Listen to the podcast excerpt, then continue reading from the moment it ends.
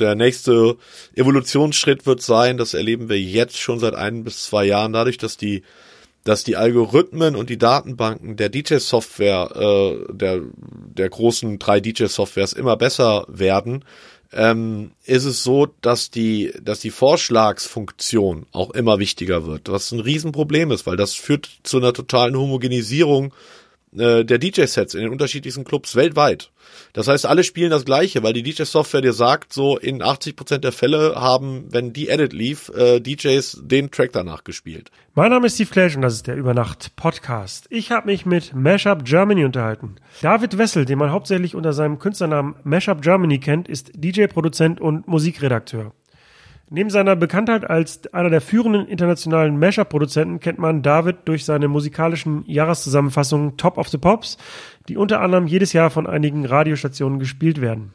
Dabei handelt es sich um einen Mashup aus den 100 relevantesten Popsongs des vergangenen Jahres, die derart zusammengefasst und komprimiert werden, dass der Hörer den Eindruck gewinnt, dass es sich um einen einzelnen Song handelt. Darüber hinaus ist David auch dazu übergegangen, dazu ein passendes Video zu produzieren, welches Musikvideos, wichtige Ereignisse des entsprechenden Jahres sowie aktuelle Memes und Internetclips enthält. Wir sprachen über seine Anfänge als DJ, über das Produzieren und über die deutsche Remix-Kultur. Bevor es losgeht, wie immer hier noch meine DJ-Termine. Wenn du in der Nähe von Mainz bist, am 29. Februar, da spiele ich im Red Cat. Wenn du in der Nähe von Oldenburg bist, da spiele ich am 7.3. im Amadeus. Und wenn du in der Nähe von Köln bist, da spiele ich am 14.3. in der Grid Bar.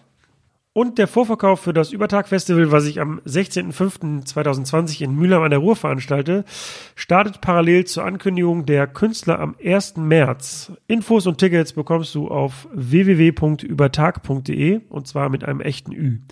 Und jetzt ganz viel Spaß mit dem Gespräch mit Mashup Germany.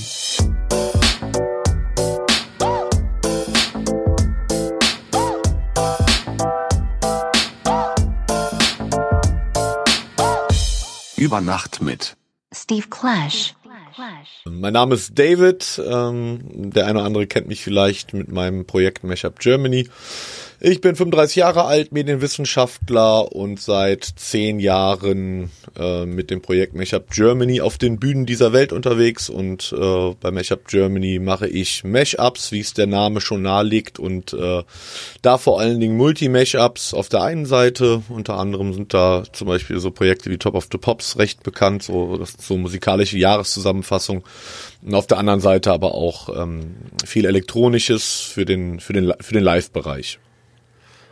Ja, was ein Multi-Mashup ist und ähm, diese ganzen Sachen, da komme ich gleich nochmal drauf zu sprechen, auf jeden Fall. Ähm, dein Wikipedia-Eintrag sagt, dass du in Köln geboren bist und jetzt in Frankfurt lebst. Stimmt das soweit? Mm, ja, ist nicht mehr ganz aktuell. Also ich bin äh, Kölner mit halbamerikanischen Wurzeln, also habe einen amerikanischen Pass, ähm, bin aber in Deutschland groß geworden und lebe mittlerweile in Karlsruhe. Ich war ähm, bis vor drei Jahren in Frankfurt beruflich. Ah, okay. Für, Aber äh, und wie lange hast du in Köln gelebt nach deiner Geburt sozusagen? Nicht lange tatsächlich, ich glaube vier oder fünf Jahre und dann bin ich ungefähr 50 Kilometer südlich gezogen und äh, da bin ich dann groß geworden. Südlich von Bonn. Südlich von Bonn, okay. Ähm, wie hast du denn deine Jugend verbracht? Also bist du normal zur Schule gegangen und ähm, wann war so der Punkt für dich, wann du die Musik für dich entdeckt hast?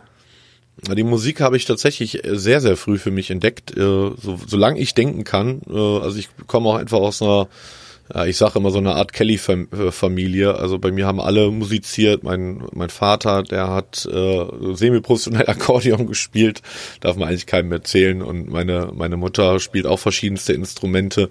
Mein Bruder ist äh, Metal-Gitarrist, äh, meine Schwestern begeisterte Keyboarder und Pianisten. Und äh, ich war eher so, der Drummer bei uns in der Familie ist auch das einzige Instrument, was ich tatsächlich wirklich äh, zwölf Jahre lang mit Unterricht gelernt habe. Alles andere ist eher so autodidaktisch gewesen. Und ich glaube, im Alter von ja, fünf oder sechs Jahren fing ich an, irgendwie so die, diese äh, Verbindung zur Musik zu spüren. Das ging recht fies los mit Sachen wie, wie David Hasselhoff und Roy Black und so, also richtig fiese Sachen.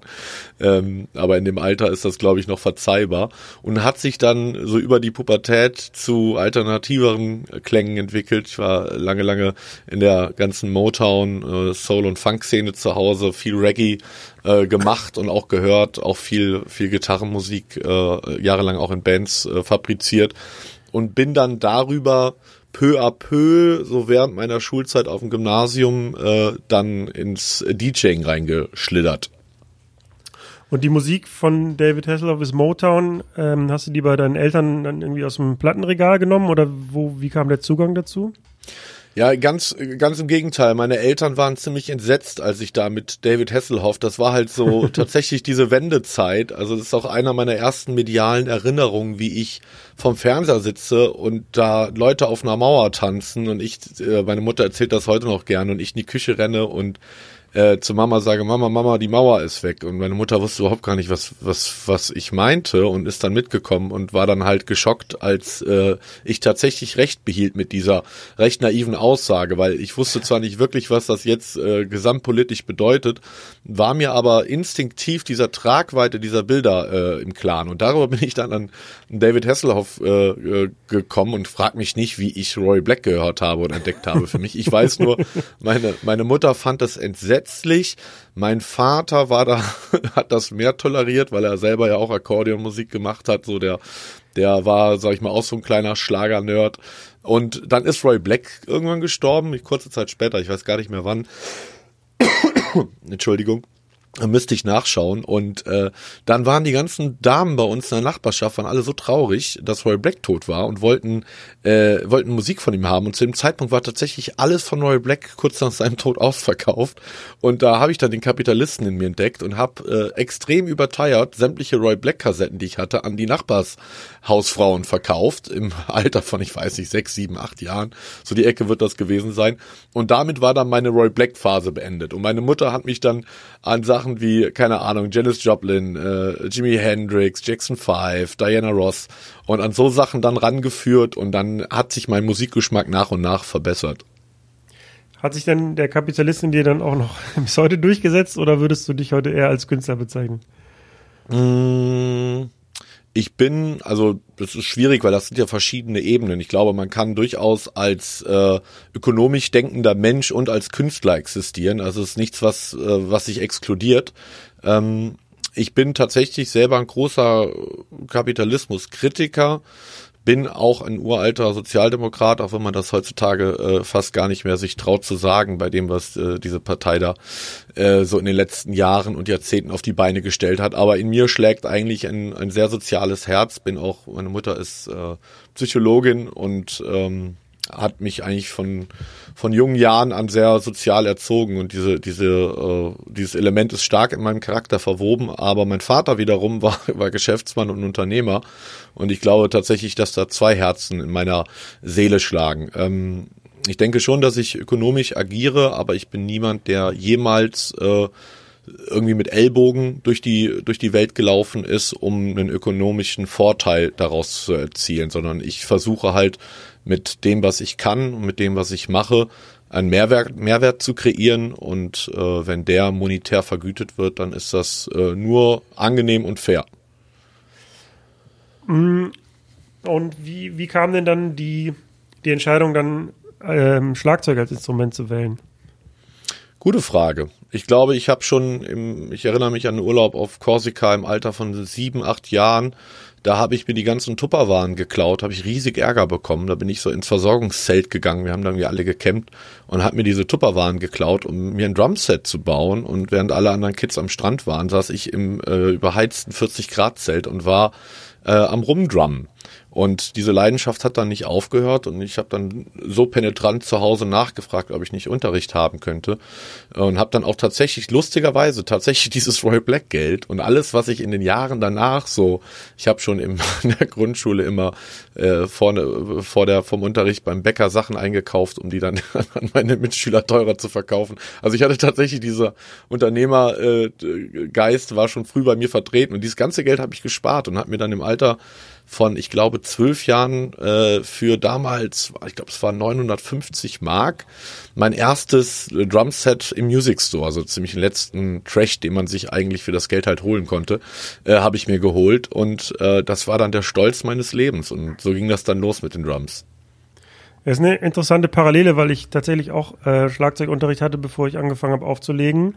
Allerdings war das so klassisch in der Musikschule und ähm, ja, der oder beziehungsweise die Lehrer, ich musste den irgendwann wechseln, weil ich zu wenig geübt habe, äh, waren sehr darauf aus, dass man halt erstmal so eine klassische Grundausbildung macht und die ganze Zeit ähm, mehrere Jahre auf der Snare halt übt, bis man so locker ist, dass man dann am ganzen Drumset spielen darf. Und irgendwann hat mir das einfach nicht gereicht, weil ich die ganze Zeit halt eher so, ja, Rockmusiker sein wollte und nicht irgendwie klassische Schlagzeuger. Und deswegen hat sich das dann irgendwann, hat sich das Interesse daran verloren. Aber ähm, hattest du irgendwie so klassischen Schlagzeugunterricht oder irgendwie so bei einem freien Lehrer und du konntest deine Wünsche äußern, was du musikalisch machen willst? Hm, ja, das musste ich gar nicht, weil mein Schlagzeuglehrer tatsächlich irgendwie, ich hatte einfach Glück mit meinem Schlagzeuglehrer. Äh, aber da will ich äh, auch deine, deinen Schlagzeuglehrer ein bisschen in Schutz nehmen. Ich glaube, dass äh, gerade an den Drums die ähm, klassische Technik, gerade am Anfang, die zu verinnerlichen, also richtige Stockhaltung, ähm, richtige Schlagtechnik, dass das derart wichtig ist. Ich meine, es gibt etliche Beispiele von professionellen Schlagzeugern, die drauf pfeifen und uns trotzdem beide in Grund und Boden spielen.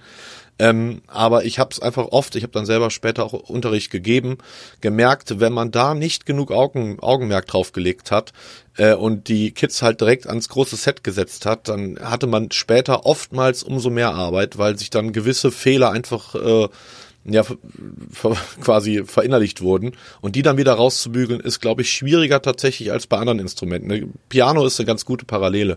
Da ist es auch so, dass da halt einfach ähm, die Anschlagtechnik einfach super wichtig ist und die muss halt erstmal sitzen.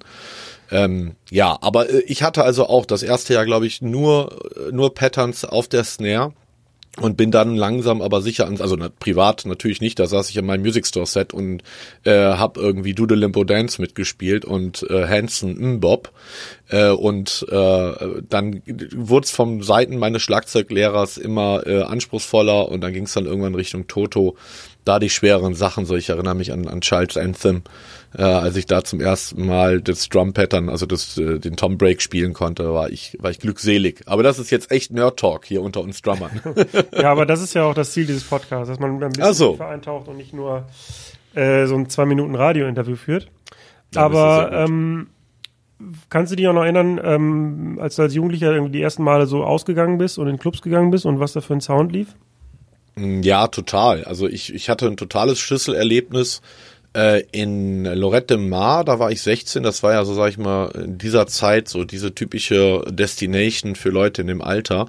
Das wäre ja heutzutage, wäre das Kroatien. Ähm, und da stand ich im, ich weiß gar nicht mehr, Tropics oder Sun also einem von den großen Läden und stand auf der Tanzfläche und da lief irgendwie Daddy DJ, so 90er, äh, 90er, 2000er Trance-Zeug, richtig schlecht und hatte totalen Endorphinschub und sagte äh, wahrscheinlich auch im angetrunkenen äh, Stadium zu meinen äh, mitfeiernden Mitschülern, Leute, eines Tages werde ich hier stehen und auflegen. Und die haben alle gelacht, weil ich zu dem Zeitpunkt halt irgendwie, äh, ich glaube, erst einmal oder zweimal aufgelegt hatte. Und das auch, kann ich gleich vielleicht erzählen, das aus einer sehr kuriosen Geschichte heraus. Und skurrilerweise sollte sich der, der, der, das Rad dann oder der Kreis dann schließen und irgendwie acht oder neun Jahre später habe ich tatsächlich im gleichen Club eine Headliner-Show gespielt und musste dann schmunzeln und habe ein Foto gemacht und das meinen damaligen äh, Kollegen, mit denen ich tatsächlich mit zweien zumindest noch heute sehr guten Kontakt habe und die, die konnten es dann nicht glauben. ja, wie war die Reaktion darauf? Hast du dann geschrieben, ja, habe ich euch doch gesagt? Oder? Naja, zu dem Zeitpunkt habe ich halt schon ganz andere Bühnen bespielt. Das heißt, die wussten eigentlich, dass ich so als DJ geschafft habe. Deswegen war da jetzt, glaube ich, der das Erstaunen nicht groß, aber geschmunzelt haben sie schon. Also als wir uns dann das nächste Mal ges gesprochen haben, äh, kam dann gleich die Frage, wie sich das denn angefühlt hat. Und ich muss tatsächlich sagen, es fühlte sich alles viel kleiner und dreckiger und schmuddeliger an. Vielleicht, weil es das auch war im Vergleich zu damals, weil wie gesagt, Lorette ist ziemlich am Arsch. Also wirklich ziemlich am Arsch. Also die Clubs da auch, alles runtergekommen und Sound, Soundanlagen, alle total runtergespielt und nicht mehr gepflegt. Ähm, alles irgendwie der Boden klebrig und so. Vielleicht war das mit 16 auch so. ich habe das einfach nicht wahrgenommen. Aber es ist auf jeden Fall interessant, äh, das wirst, kennst vielleicht aus deinem eigenen Leben, wenn man so den gleichen Ort in unterschiedlichen Phasen seines Lebens nochmal besucht, wie unterschiedlich man das halt auch wahrnimmt. Ja, absolut. Also gerade was Nachtleben betrifft, wenn man als 16-Jähriger ausgeht, dann ist es alles noch aufregend und dunkel und irgendwie auf eine Art gefährlich, was ja auch den Reiz ausmacht. Mhm. Aber ähm, wenn man das dann beruflich macht und irgendwann noch hinter die Kulissen geschaut hat, dann entzaubert sich das auch so ein bisschen natürlich. Ja, da absolut. Sehe ich absolut genauso. Ähm, Ja, und war das auch der, ne, du sagtest, als du da in dem Laden standest, hattest du schon ein, zwei Mal aufgelegt. Ähm, wann, wann war denn das erste Mal der erste Gig oder woher kam, wann und woher kam der Wunsch, auf, selber aufzulegen? Der war eigentlich tatsächlich gar nicht wirklich vorhanden.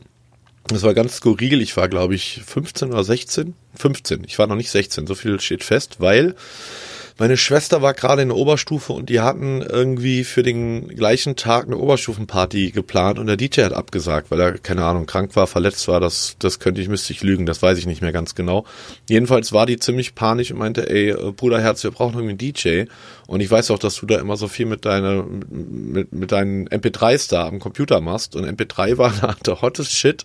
Äh, ein Kumpel von mir gab mir tatsächlich ein paar Wochen vorher eine CD meinte, hier pass mal auf, mein Onkel, der arbeitet da in so einem Institut. Jahre später sollte ich rausfinden, dass es halt das besagte Fraunhofer Institut war. Und die haben da was entwickelt und auf dieser CD sind irgendwie 140 Lieder. Und ich so, so ein Quatsch, das gibt's halt gar nicht. Das ist auf, auf einer CD 140 Lieder. Also so ein Quatsch, gib das Ding mal her und hab das mit nach Hause genommen und hab mir das auf den Rechner gezogen und konnte es halt nicht glauben. Das klang sogar auch alles noch richtig gut. Das waren wahrscheinlich damals so ich nehme an, sogar 128er äh, äh, Rips, ja, also furchtbar wahrscheinlich, aber damals habe ich halt gedacht, so wow.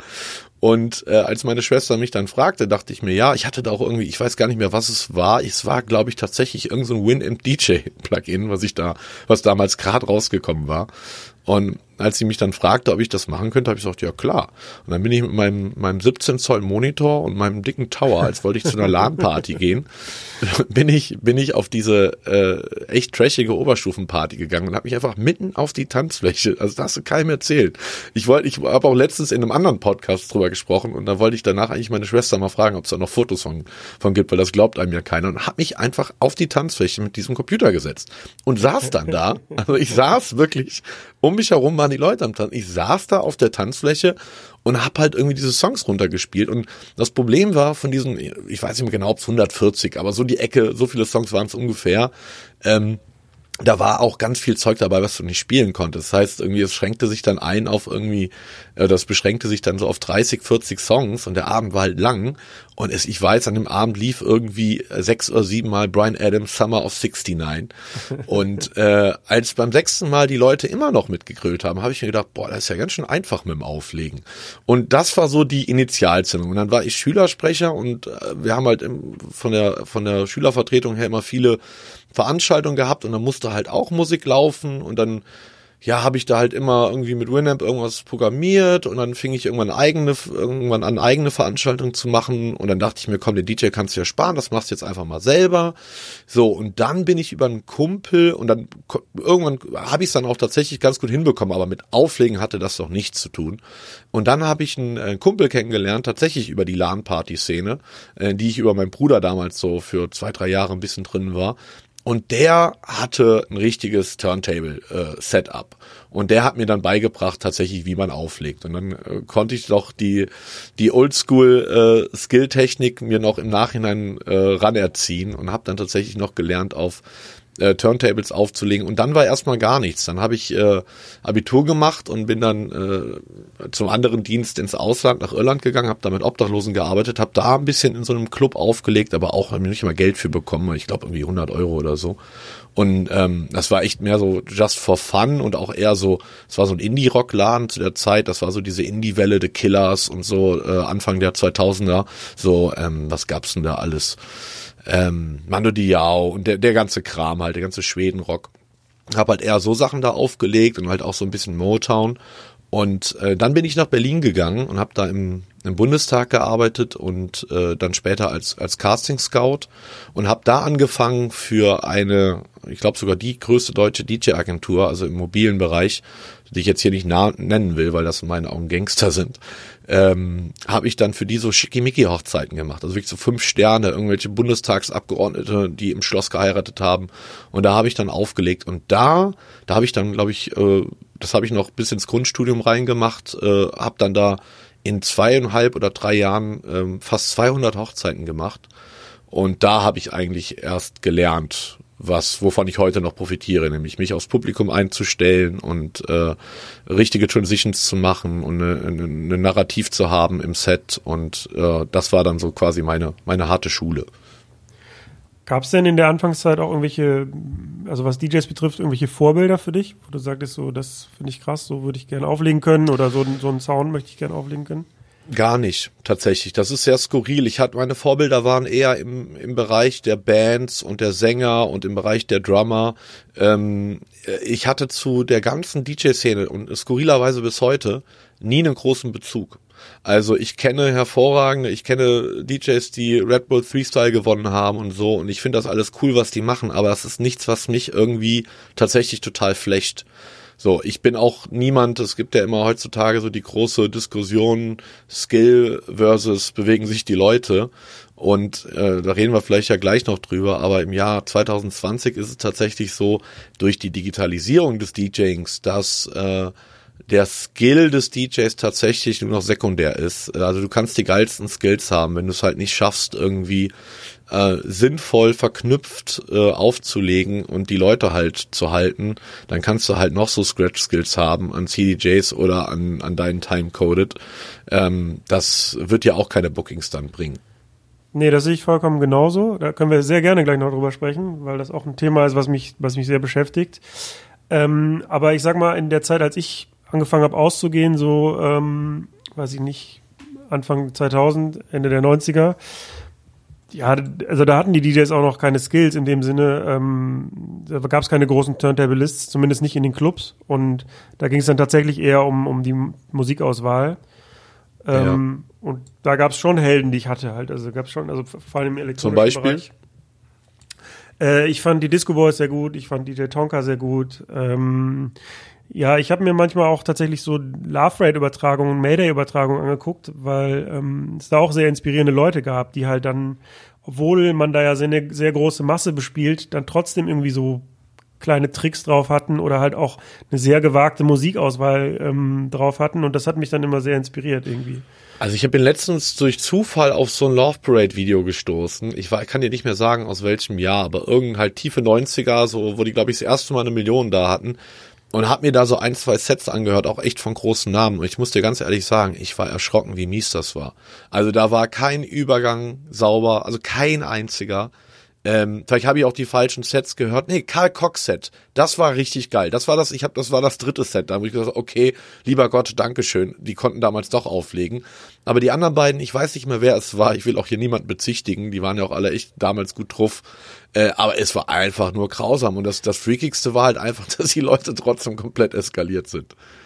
Nee, da gab es sicherlich auch sehr schlechte Beispiele. Da gab es ja auch Gerüchte darum, ob da nicht vielleicht ein, bei manchen Leuten ein DAT-Recorder unter dem Pult steht, wo einfach ein Playback läuft und die gar nichts machen.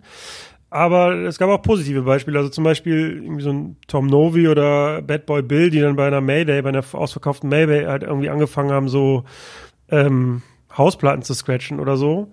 Das war schon, ja, im Vergleich zu den anderen, die gespielt haben, schon einzigartig irgendwie. Ähm, aber ich gebe dir recht, da gab es sicherlich auch schlechte Beispiele drunter. Mhm. Ähm, nee, aber also da gab es schon für mich Helden irgendwie, also wo ich gedacht habe, ja, das, ähm, das würde ich gern auch machen. Mhm. Ähm, aber ja, ich gebe dir vollkommen recht. Also dieses hat sich sehr stark verändert und mittlerweile ist Auflegen ähm, eine ganz andere Disziplin als früher, also sehe ich. Ja. Aber da können wir gern gleich nochmal ausführlicher drüber sprechen. Ähm, du zeichnest dich ja auch hauptsächlich daraus, äh, dafür aus, dass du ähm, Musik produzierst und Mashups und diese Top of the Pops Mixe zum Beispiel produzierst. Ähm, wann hast du denn damit angefangen? Also mit dem Produzieren an sich? Ich war dann im, im Studium irgendwann und habe da in der Stadt, wo ich, ich habe in Siegen studiert, also ich Was hatte dann studiert? die äh, Medienplanung, Beratung und Entwicklung. Also es war damals so der erste interdisziplinäre Medienstudiengang. Heute würde man sagen, irgendwas mit Medien. Heutzutage gibt es tausende solcher Studiengänge. Damals war das tatsächlich der, der erste und ich hatte dann damals die Wahl, ich war halt noch in Berlin und hätte dann in äh, Berlin äh, BWL machen können oder diesen ZVS-Platz, wo ich gerade so reingerutscht war, weil die da tatsächlich einen ziemlich krassen NC auf diesen Studienplatz hatten, damals in Siegen, ähm, oder halt nach Siegen. Und Berlin hat mich damals, also ich war da schon ein ziemliches Feiertier, trotz meiner Aktivitäten da als, als Casting-Scout und äh, im Bundestag und habe dann gespürt quasi, dass ich aus dieser Stadt weg muss, weil ich glaube, die hätte mich sonst aufgefressen. Und habe mich dann halt fürs kleine Kaff in Anführungszeichen entschieden. Und da, ähm, glaube im zweiten Semester oder so hatten wir dann vom Studiengang aus eine Party in einem Club. Und da habe ich aufgelegt und der Clubchef, der leider mittlerweile verstorben ist, kam dann zu mir und meinte, du, das war krass, wir hatten hier eigentlich noch nie so eine Stimmung, kannst du dir nicht vorstellen, hier jeden Mittwoch, äh, wir haben immer so 30 Leute hier, das geht so nicht weiter, kannst du hier, hier nicht mittwochs irgendwie Studentenpartys machen. Dann habe ich mir ein Konzept überlegt und habe das Ganze dann unter der, der Marke Studentenmafia äh, konzeptioniert. Und äh, das Konzept sah halt vor, in diesem Indie-Club, wo eigentlich nur Gitarrenmusik lief, jede Mittwoch äh, was anderes zu machen. Ja, wirklich jede Mittwoch äh, ein anderes Motto und andere Musik und dann hatte ich da halt irgendwie so äh, Techno-Leute vor mir stehen und Hip-Hopper, Siegen hat eine große Hip-Hop-Community, aber halt auch besagte Indie-Rocker und musste halt irgendwie die Leute alle da halten und irgendwie so einen Konsens finden. Und dann habe ich tatsächlich angefangen, die ersten Mashups zu machen, weil ich mir dachte, ja gut, okay, die Leute finden Blur geil, und die stehen auf äh, Deichkind, dann mach, spielst du das doch einfach zusammen. So, und so sind dann die ersten Mashups entstanden und dann, da, damals war YouTube gerade neu, das war 2008 so die Ecke. Ähm, und dann dachte ich mir, hey, let's die Dinger doch mal hoch und habe dann ein paar Wochen nicht geguckt und ein paar Wochen später gehe ich auf YouTube und hab irgendwie über eine Million Plays, was heutzutage nix ist, was damals aber fucking mindblowing war. Also so, ich dachte zuerst, keine Ahnung, das ist irgendwie gehackt worden oder irgendwas, keine Ahnung. Ich dachte einfach, das kann ja nicht sein. Und dann habe ich gedacht, okay, dann lädst du einfach mal weiter hoch.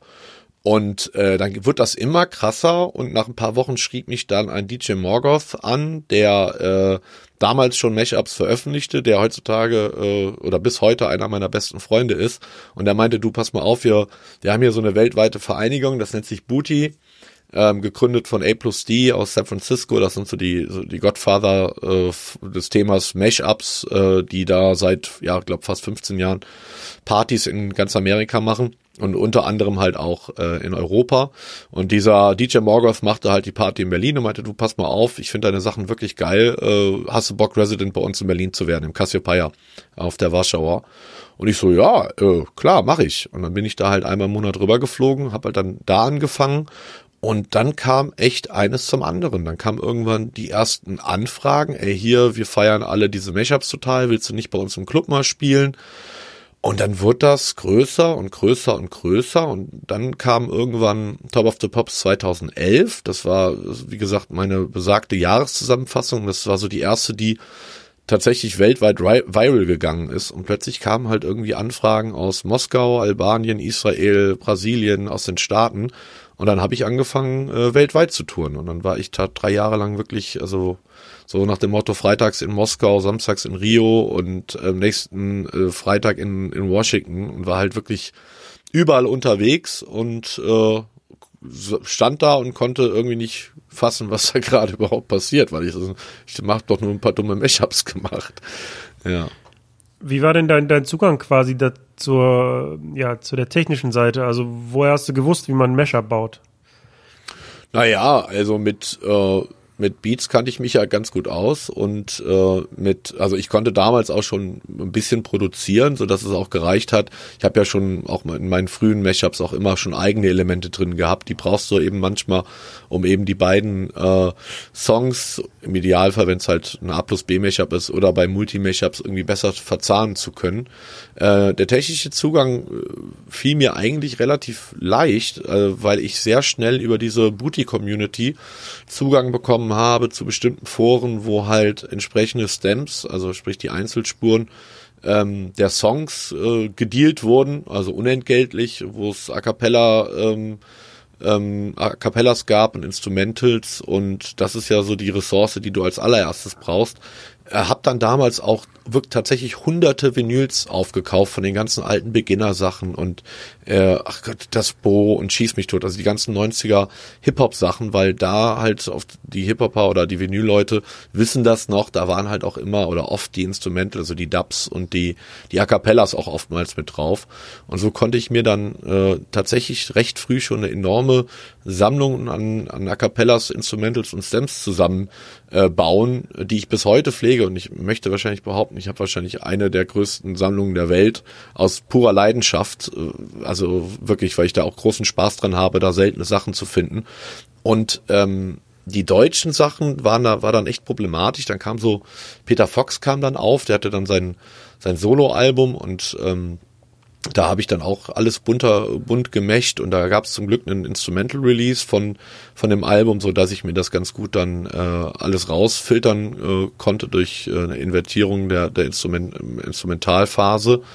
Und, ja, kannst du das äh, ganz kurz erklären für die Hörer, die nicht wissen, wie das geht? Ähm naja, du hast das Original eines äh, Songs und du hast nochmal im Idealfall genauso gemastert und gleicher Mixdown die Instrumentalversion des Songs, sprich ohne Stimme. Und dann kannst du, indem du äh, die Frequenz des Instrumentals invertierst äh, und mit dem Original zusammenlegst, quasi alles raus subtrahieren außer dem Vocal. Genau, und äh, das habe ich dann damals gemacht und äh, so kam dann eins, eins zum anderen. Und ähm, welche Software hast du benutzt damals? Womit habe ich angefangen? Ich glaube tatsächlich, am Anfang habe ich mit Audition gearbeitet, mit Adobe Audition. Ähm, damals in der, was war das, glaube ich, die Dreier-Version. Hab aber auch, ich habe damals alles, alle ausprobiert. Ableton kam da um die Ecke. Ähm, hab auch noch auf, also meine ganz, ganz frühen Versuche waren noch auf Cubase, aber da, als ich wirklich so 16, 17, 18 war. Also ich habe so ziemlich jede DAW durch, die es gibt. Bin dann irgendwann auf Logic gewechselt, als ich dann auf generell auch auf Mac gewechselt bin. Hab viele Jahre mit Logic produziert, bis dann irgendwann mein MacBook mal in Reparatur war und dann habe ich mir FL, das war so die Zeit von, von Martin Garrix Animals, wo plötzlich alle nur sagten FL, FL, FL und ich so, was ist, also ich wusste, dass es das gibt, aber ich dachte immer, es wäre eine Kiddie-Software und habe mir das halt mal angeschaut und äh, mittlerweile produziere ich tatsächlich das meiste im elektronischen Bereich und auch die meisten Originals, die ich ja auch produziere, äh, mit FL und äh, viel aber auch noch, also viele im Mashup-Bereich auch nach wie vor mit, mit Logic. FL, muss man dazu sagen, hieß früher, glaube ich, Fruity Loops, ne? Und hat genau. sich dann irgendwann auf die Abkürzung FL runtergekürzt. Genau. Und dann hatten wir gerade gesprochen über deine Top of the Pop Mixe. Kannst du auch noch mal kurz erklären, was das ist, für die, die es nicht wissen? Naja, das sind äh, musikalische Jahreszusammenfassungen. Ähm, also das war zumindest der Ursprungsgedanke. Da habe ich im Jahre 2009 mit angefangen. Äh, eigentlich ziemlich kopiert von, von DJ Earworm, der das in Amerika damals schon gemacht hat. Das heißt, man nimmt sich die Top 100 kommerziell erfolgreichsten Songs des Jahres und macht daraus einen Song durch äh, radikales Layering und äh, Zusammencutten von Vocals. Äh, damals tatsächlich auch noch mit dem Ansatz, aus den einzelnen Vocal-Snippets irgendwie neue äh, textliche Zusammenhänge zu kreieren. Ähm, und das mache ich bis heute, wobei sich das äh, in den letzten Jahren ein bisschen weiterentwickelt hat. Mittlerweile ist es tatsächlich so eine Art generelle Jahres, Jahresrückblick. Also da ist Musik dann nur noch ein Teil davon, ein Aspekt davon. Ich mache mittlerweile auch die Videos davon selber. Das die haben früher immer ein, ein griechischer Mashup-Videoproduzent, der Panos, äh, ein guter Kumpel von mir gemacht, bis ich irgendwann gesagt habe, du, ich brauche das irgendwie, ich will das irgendwie in einer Hand haben, weil ich auch irgendwann gemerkt habe, so 2000 14, 2015, also 2011, 12, 13 war es tatsächlich international sehr relevant, was ich da gemacht habe, aber dann gab, fing es halt an, dass es immer mehr Leute gemacht haben. Und ich merkte, so international juckt das nicht mehr so viele. Die Views gingen runter. Und dann äh, habe ich mir gedacht, weil mich das eh viel mehr interessiert hat, ich gehe mehr so auf den deutschen Blick.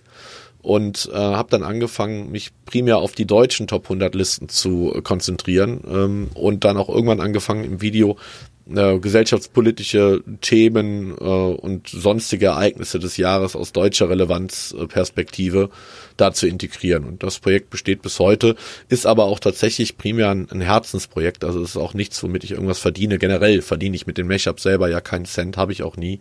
Äh, da verweigere ich mich auch gegen, weil das sind ja in Anführungszeichen nur transformative Werke äh, und da sehe ich halt, äh, ja, sehe ich es halt irgendwie nicht. Äh, selbst der Unternehmer in mir sieht es halt nicht, dass da, dass man da jetzt Werbung schalten sollte oder irgendwas äh, monetarisieren sollte, weil es ja im Endeffekt dann doch auf der Arbeit anderer basiert. Ja, da bin ich zum Beispiel auch ganz deiner Meinung. Also zum einen, ähm, genau, leistet man ja nur eine zusätzliche kreative Leistung, indem man die Sachen zusammenstellt, ähm, aber man, man erschafft die ja nicht.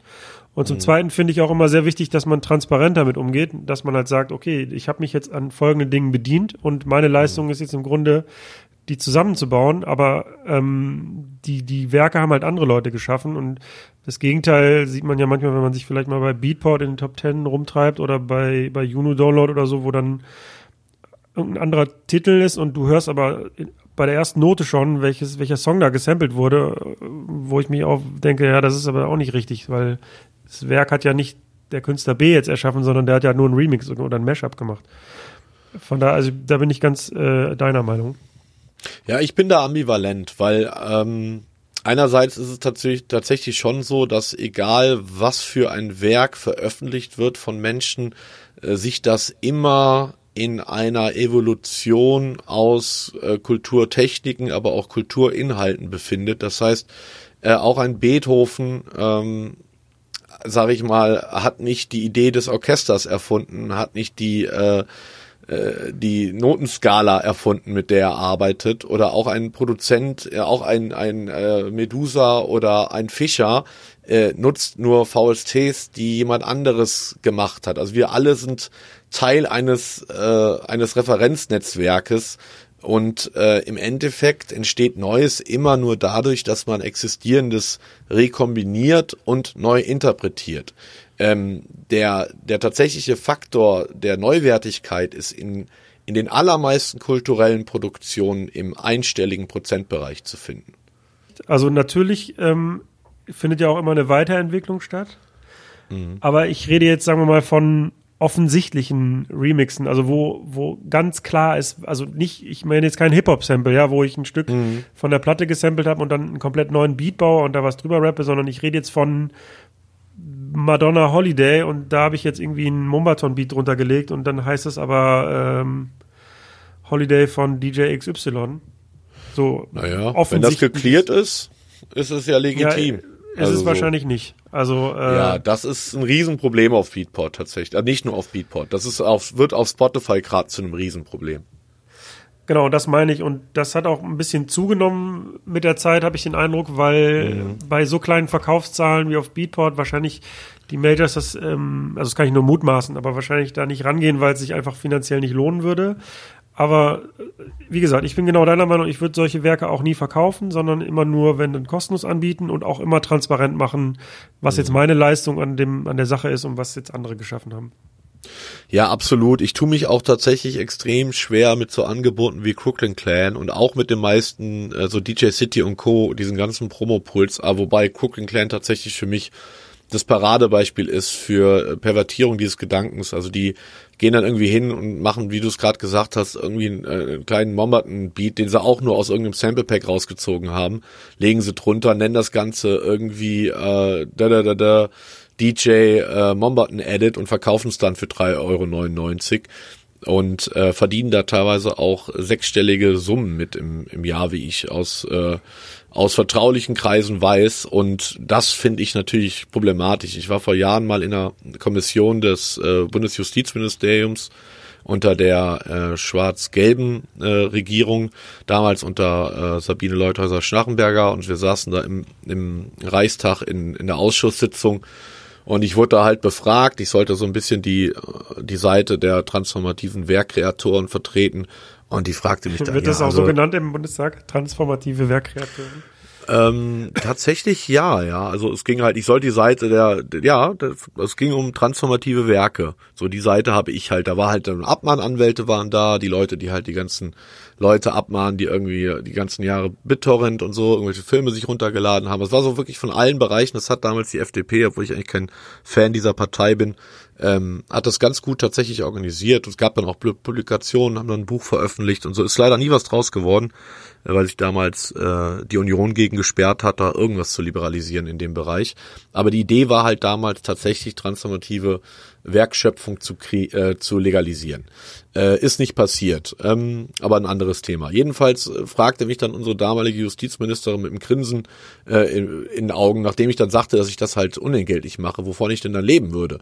Weil sie hätte doch gehört, äh, dass die ganzen Mashups im Internet verkauft worden wären, weil irgendeiner ihrer Staatssekretäre hat wahrscheinlich recherchiert und dann so Angebote wie Crook Clan und Co. gefunden und das hat dann quasi so die ganze Szene in Verruf gebracht, so nach dem Motto, dass wir nach außen hin auf Samariter machen, aber eigentlich Dinge halt im, im Netz illegal oder halt durch die Nutzung von Gesetzeslücken, vor allen Dingen im Ausland, dann halt doch monetarisieren. Und dann habe ich, äh, durfte ich sie korrigieren und ihr sagen, dass ich das persönlich zumindest nie gemacht habe. Ich gehe sogar so weit, ich habe einen Merchandise Store auf Matchup Germany, wo alle Einnahmen, die auch nicht groß sind, weil ich das auch nicht bewerbe, dass das so sind so seit acht, neun Jahren immer so drei bis 500 Euro im, im Jahr, die spende ich radikal und äh, äh, mache auch die Spendenquittungen äh, öffentlich, damit die Leute das nachvollziehen können. Und ich habe nie Werbung geschaltet. Und YouTube, obwohl ich Partnerkanal bin und Werbung schalten könnte, mache ich auch das nicht. Einfach um gar nicht erst da auch äh, juristisch einfach oder rechtlich keine Angriffsfläche zu bieten. Ich hatte mal von irgendeinem Modell gelesen, von irgendeiner Plattform, ich weiß nicht, ob es die noch gibt, ich weiß auch leider nicht mehr, wie sie heißt, aber da konntest du Remixe und Mashups kaufen und da wurde dann ein Preis angezeigt und dann hat quasi die beim Kauf die Software geprüft, ob die Originalsongs, die benutzt wurden, in deiner iTunes-Liste sind oder in welcher, also ob du die schon mal gekauft hast. Und wenn nicht, dann musstest du die halt zusätzlich noch erwerben. Also du musstest sie quasi bei iTunes einmal kaufen. Die, Ja. ähm, die Plattform hat nachgeguckt, hast du die Originale und wenn ja, dann konntest du das kaufen Ja. und die Differenz hat dann quasi der Remixer bekommen. Wäre das ein Modell, was für dich sinnvoll ist? Also wäre das eine Möglichkeit, sowas zu monetarisieren? Naja, das Angebot gibt's nicht mehr. Ich komme jetzt auch nicht auf den Namen, aber mir ist das bekannt. Das ist ja auch schon ein paar Jahre her. Das ist runtergenommen worden, weil das einfach mit geltendem Recht kollidiert. Das ist eben das Problem. Äh, selbst wenn ich mir sowas vorstellen könnte, äh, ist es nach aktuellem deutschen, aber auch internationalem Urheberrecht einfach verboten, weil du dennoch, selbst wenn du das so machen würdest, äh, immer noch die Be Bearbeitungsrechte der Originalurheber ähm, missachtest und brichst. Also du hast ja in dem Moment, wo du ein, ein, ein Werk kreierst, egal was das ist, ob das ein Foto ist, äh, ein Text ist oder ein Musikstück, hast du ein Urheberrecht äh, drauf. Das ist ein Persönlichkeitsrecht. Also ich rede jetzt nicht von den Leistungsschutzrechten, die, die mit der, mit der Verwertung des Werkes einhergehen. Äh, Und dieses Urheber oder Teil dieses Urheberrechts ist nun mal das Bearbeitungs- oder das, das exklusive Bearbeitungsrecht des Originalurhebers. Der, der, äh, der, also der, Staat geht davon aus, es ist schützenswürdig, ähm, was der Einzelne kreiert. Und deswegen hat er dieses Bearbeitungsrecht da reingeschrieben. Und mit anderen Worten, wenn so eine Plattform jetzt diese Mashups anbietet und selbst die ganzen Originalurheber oder besser die Leistungsverwerter oder die Verwerter der Leistungsrechte ähm, äh, da irgendwie monetär berücksichtigt, hat man noch immer nicht die äh, das Einverständnis der Urheber überhaupt das Originalwerk äh, zu bearbeiten. Das heißt, der Rechtsverstoß wäre damit überhaupt gar nicht abgedeckt Nee, und würde den nicht mindern. Entschuldigung, ich meinte jetzt tatsächlich auch gar nicht aus rechtlicher Sicht, das ist nochmal was anderes, sondern einfach, ob du, sagen wir mal, du dürftest jetzt auf einem weißen Blatt Papier ähm, Konzept entwickeln, ja, wie man sowas zukünftig handhabt. Wäre das ein Modell, was für dich funktionieren würde? Nee, überhaupt nicht. Also wer meine Arbeit verfolgt, der weiß, dass ich mich seit zehn Jahren, wir haben eine Petition laufen mit verschiedenen Professoren von verschiedenen Unis, Recht auf remix.org, wenn ihr euch das mal anschauen wollt äh, und vielleicht auch tatsächlich auch eure Stimme la da lassen möchtet. Wir kämpfen seit über zehn Jahren dafür, äh, dass wir eine komplette Liberalisierung des Urheberrechts erfahren, eine Anpassung an die digitalen Gegebenheiten des 21. Jahrhunderts, was du eigentlich nur durch eine Sache machen kannst und das ist eine Kulturflatrate. Du brauchst eine Pauschale, wie wir es jetzt schon in, in Form der Rundfunkgebühren haben. Äh, dieses Modell gehört im Übrigen auch reformiert. Äh, ich bin selber für die öffentlich-rechtlichen tätig und kann euch hiermit sagen, die brauchen bei Weitem nicht so viel Geld. Äh, wir brauchen nicht in jedem Bundesland einen eigenen Sender. Das heißt, dieses System könnte man tatsächlich reformieren und Teile äh, des Erlöses daraus ähm, oder durch eine zusätzliche pauschale Gebühr, da gibt es auch Berechnungen von verschiedenen ähm, äh, VWL-Professoren zu, äh, da reden wir über fünf bis sieben Euro im Monat pro Person. Ähm, und du könntest halt diese transformativen Werke ohne weiteres abdecken. Das heißt, du, die Algorithmen sind, sind so weit, ich schaue dir Content-ID-System auf YouTube an, dass du sämtlichen äh, Inhalt, der online hochgeladen wird, ähm, entsprechend zurückverfolgen kannst durch einen Backkatalog, was für Inhalte sind da geshared. Man könnte es zu einem, zu einer rechtlichen Verpflichtung machen, dass jeder, der irgendwas online stellt, sagen muss, was da drin verwendet wurde, sonst ist es illegal. Das heißt, wenn ich ein Mashup hochlade, muss ich von Rechts wegen aus sagen, welche geschützten Werke ich verwendet habe. Das könnte man durch ein zentrales Portal machen. Ähm, und der Algorithmus würde entsprechend sich anschauen, wie weit wird das abgefragt im Netz, also wie, wie sehr ist, wie groß ist die Relevanz davon und das entsprechend, wie das die aktuellen Rechteverwerter, äh, sprich GEMA und Co. ja ohnehin schon seit Jahren tun, tun an die Rechteinhaber ausschütten. Das System äh, ist schon vor zehn Jahren entwickelt worden. Damals war es tatsächlich äh, ideologisch und auch technisch seiner Zeit voraus, weil damals gab es einfach nicht die Algorithmen, die sowas abbilden konnten oder umsetzen konnten. Spotify und YouTube zeigen mittlerweile, dass das überhaupt kein Problem mehr wäre. Aber ähm, würdest du dann sagen, die, die Erlöse würden dann naja, anteilig nach, nach Streamzahlen verteilt? Weil das würde ja auch im Umkehrschluss wieder bedeuten, dann wird ja nicht Qualität gefördert, sondern nur das, was am häufigsten abgespielt wird. Naja, gut, aber das ist halt, das ist halt die alte Frage. Äh, wie definiert man Qualität? Ähm, die Alternative wäre, dass du eine Kommission hast aus Kulturschaffenden, äh, die sehr groß sein müsste und wenig schlafen dürfte, um sämtliche Medieninhalte, also das geht, das kannst du nur über Reichweite machen. Das kannst du nur über Reichweite machen. Und ich bin auch tatsächlich jemand, äh, der davon überzeugt ist, dass nicht alles, was Reichweite hat, Qualität hat, aber alles, was keine Reichweite hat, gar keine Reichweite hat, hat in der Regel, nicht pauschal, aber in der Regel keine Qualität. Also ich bin ganz großer Anhänger davon, dass ich sage, Qualität setzt sich durch. Egal wo, egal in welcher Branche, auch im, im Bereich der Musik. Qualität setzt sich immer durch. Das heißt nicht, dass jemand, äh, der in seinem Kämmerchen irgendwie Musik macht, Nummer 1 Hit landet, aber ähm, ich kenne so viele YouTube-Kanäle, die ich entdeckt habe, als sie irgendwie 100, 200 Plays auf ihren Videos hatten. Ich sagte, boah, ist das geiles Zeug. Warum hat das nicht mehr Reichweite? Und du guckst zwei Jahre später, wenn die Leute bei der Sache bleiben, plötzlich sind diese Kanäle deutlich größer. Aber was dem entgegensprechen würde, ist beispielsweise die Entwicklung, dass aktuelle Musik teilweise ja auch für, für die digitalen Gegebenheiten produziert werden. Ja, also vielleicht für Spotify. Also Songs werden kürzer, ähm, der Refrain oder irgendeine Hook wird direkt an den Anfang gestellt, damit ich nach spätestens sechs Sekunden den Hörer erreicht habe und der nicht weiter skippt. Ja, nur um die, die Streamzahlen hoch zu peitschen, damit ich möglichst viel, viel Kohle daraus kriege. Das heißt, die Musik oh. wird teilweise für solche Plattformen produziert. Das heißt ja nicht, dass sie dann schlecht sein müssen, aber da ist es dem Künstler ja nicht mehr nur noch wichtig, dass der Song gut wird, sondern auch, dass der auf solchen Plattformen funktioniert.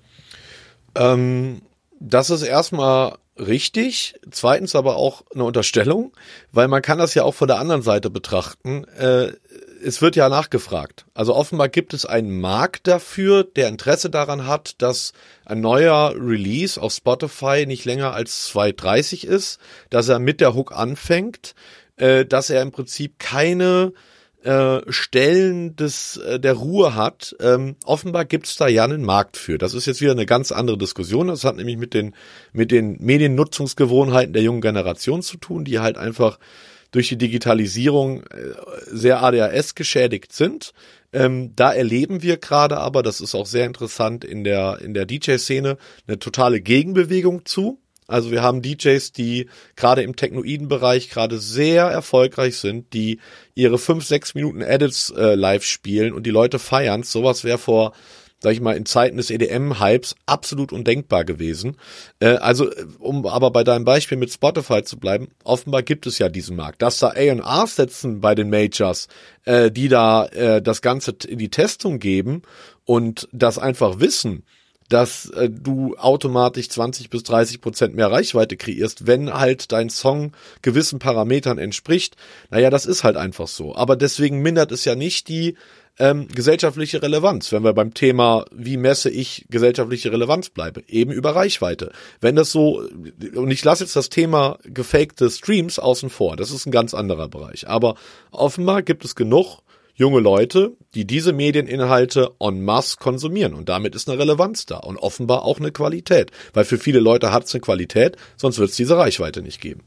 Ja, also ich halte die Idee mit dieser Kultur Flatrate grundsätzlich für sinnvoll. Aber ich würde mir, kann ich nicht jetzt beantworten, weil ich darüber noch nicht nachgedacht habe, aber vielleicht nochmal überdenken wollen, ob die Abfrage der Anzahl der Streams halt das einzige Kriterium für die ähm, Monetarisierung sein sollten. Aber grundsätzlich stimme ich dir da erstmal zu. Ähm, aber damit hätte ich, glaube ich, ein Problem, wenn die, die Streamanzahl das einzige Kriterium ist, nachdem das gemessen wird, sozusagen. Ja, Moment mal, aber das ist ja das Relevante für den Urheberrechtsinhaber. Wenn ich jetzt Urheberrechtsinhaber bin und ich veröffentliche einen Song und dann kommt der Steve daher, macht ein Mashup und das Ding kriegt 20 Millionen Plays und du bietest sogar noch von mir aus einen Free Download aus, dann gehe ich als Ur Urheberrechtsinhaber davon aus, das hat mir monetären Schaden zugefügt, weil du ja mein Werk benutzt hast, um deins äh, zu kreieren. Das heißt, in dem Moment ist das einzig relevante die Reichweite. Weil selbst wenn du das, den geilsten Remix aller Zeiten gemacht hast und das Ding hat 13 Views, hab ich als Urheber des Originalwerks äh, Werks keinen Schaden dadurch. Ah, jetzt verstehe ich dich. Ich, äh, okay, bleiben wir dann. So meinte ich das. Also du, du meintest, der, der Urheber des Originals wird nach ja. Streams des Remix. Ja, okay, nee, da dem genau. stimme ich zu. Nee, ich dachte jetzt ähm, die Frage, wie viel bekommt der Remixer für, für Achso, in meinen Augen gar nichts. Also okay, ich dachte, darum ging's, dass quasi auch der Remixer anteilig, ähm, ja, quasi. Ähm, nee, das, das wäre eine zweite Gesetzesnovellierung, die man bräuchte, wie wir ja äh, das Recht in Deutschland haben zum sogenannten äh, Zwangscover. Das heißt, in dem Moment, wo ich einen Song eins zu eins nachspiele, darf ich ihn ohne äh, Einholung der, der Leistungsrechte oder des Ur Urheberrechtszustimmung, äh, kann ich das Ding veröffentlichen, muss halt entsprechend äh, abdrücken an den Originalurheber. Äh, aber das geht in Deutschland. Ähm, das gleiche bräuchte man für Remixe. Du, man müsste jeden Remix, äh, äh, jeden Song dieser Welt legal remixen dürfen über eine Pauschalabgabe. Das heißt, in dem Moment, wo ich einen Song remixe, gehen 50 Prozent aller Einnahmen an den Originalurheber. Aber der hat keine Möglichkeit zu sagen, will ich oder will ich nicht. Das ist dieser obskure Gedanke im deutschen äh, Urheberrecht, dass dass der, der Künstler eine Deutungshoheit über sein Werk behalten sollte. Und das ist halt spätestens durch die Digitalisierung ist dieses Konzept ad absurdum geführt worden. Eigentlich schon immer. Also es war eigentlich nie zeitgemäß. Äh, aber im Jahre 2020 halt erst recht, weil äh, wenn du dir, wenn du die, die, die Deutungshoheit über dein Werk behalten möchtest, dann veröffentliche es nicht. Dann mach es und äh, hörst dir in deinem Kämmerchen an, aber dann darfst du es halt nicht mit der Welt teilen. Meine ja, das Meinung ich, Das finde ich auch eine super Lösung. Also wenn es irgendeine zentrale Plattform gibt, wo ich dann angebe, okay, das ist jetzt mein Remix oder mein Mashup, da habe ich folgende Werke benutzt. Pauschal alle Verkäufe gehen, also alle Einnahmen gehen zu 50 Prozent an den, an die Künstler, die das Original geschafft haben und es muss halt unkompliziert und schnell gehen, ja. Manchmal habe ich Ja. einfach einen Remix fertig und dann will ich den, ähm, möchte ich den veröffentlichen und dann möchte ich nicht noch drei Wochen auf irgendwelche Lizenzen oder Genehmigungen warten, sondern einfach hier stelle ich das ein und schicke das ab und fertig. Das wäre halt eine super Lösung. So könnte ich mir das vorstellen. Absolut. Und damit, äh, dein Beispiel gerade zeigst du, auch, offenbarst du auch das Problem, äh, was wir im, aktuell, im Moment haben, nämlich dass im Prinzip die, die, die, die Schaffung von Neuem dadurch komplett behindert wird. Du sagst ja schon, dann weißt du nicht, kriegt dauert's und dann weiß man nicht, kriegt man eine Zustimmung oder nicht. Und so und dieser ganze Prozess, der ist eigentlich total hinderlich, was ähm, das Erschaffen von kulturellen Mehrwert angeht. Ja, absolut.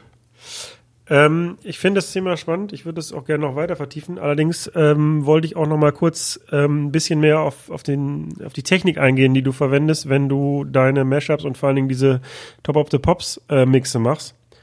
Ähm, ja, du hattest ja gerade schon angedeutet, was es ist. Also im Grunde ist diese Top of the Pops Sachen, ja, es ist kein DJ-Mix, sondern es ist tatsächlich ja durch dieses Layering im Grunde ein riesig großer Song, der sich quasi aus den Top 100 oder aus, aus den relevanten Songs eines Jahres bedient. Und ähm, ja, da liegen ja teilweise dann auch, auch mehrere Stücke übereinander, beziehungsweise irgendwelche ähm, Vocals wechseln sich ab. Also ich, ich verlinke das auch mal in den Show Notes. Also das muss man sich, glaube ich, anhören, um zu verstehen, was es genau ist. Ähm, kannst du ein bisschen drauf eingehen, ähm, ja, wie du, also wie du an so einem Ding arbeitest? Also du fängst ja irgendwann mal an und ähm, machst dir eine Liste wahrscheinlich mit Songs, die da rein sollen. Und wie geht's dann weiter?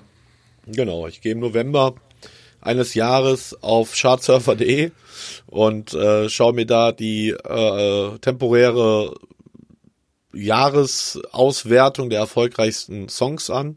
Und da gibt's verschiedene Kriterien für, welcher Song war am längsten Top 10, welcher war am längsten in Top 100 und so weiter. Da gibt's dann Punkte für. Ähm, ich arbeite, ich habe ja noch einen, einen Mashup-Kanal bei I Love Music, ähm, bei einem großen Online-Radio und die haben mittlerweile auch ihre eigene äh, Auswertung in, in Zusammenarbeit Media, mit Media Control die ich jetzt seit letztem Jahr verwende. Und dann habe ich halt so Ende November meine Liste, ähm, bleibt natürlich immer noch auf Standby. Das Ding wird meistens so eine Woche vor Weihnachten veröffentlicht und oftmals kommt tatsächlich im Dezember noch so ein Hit um die Ecke oder zwei, die ich dann halt noch reinpacke.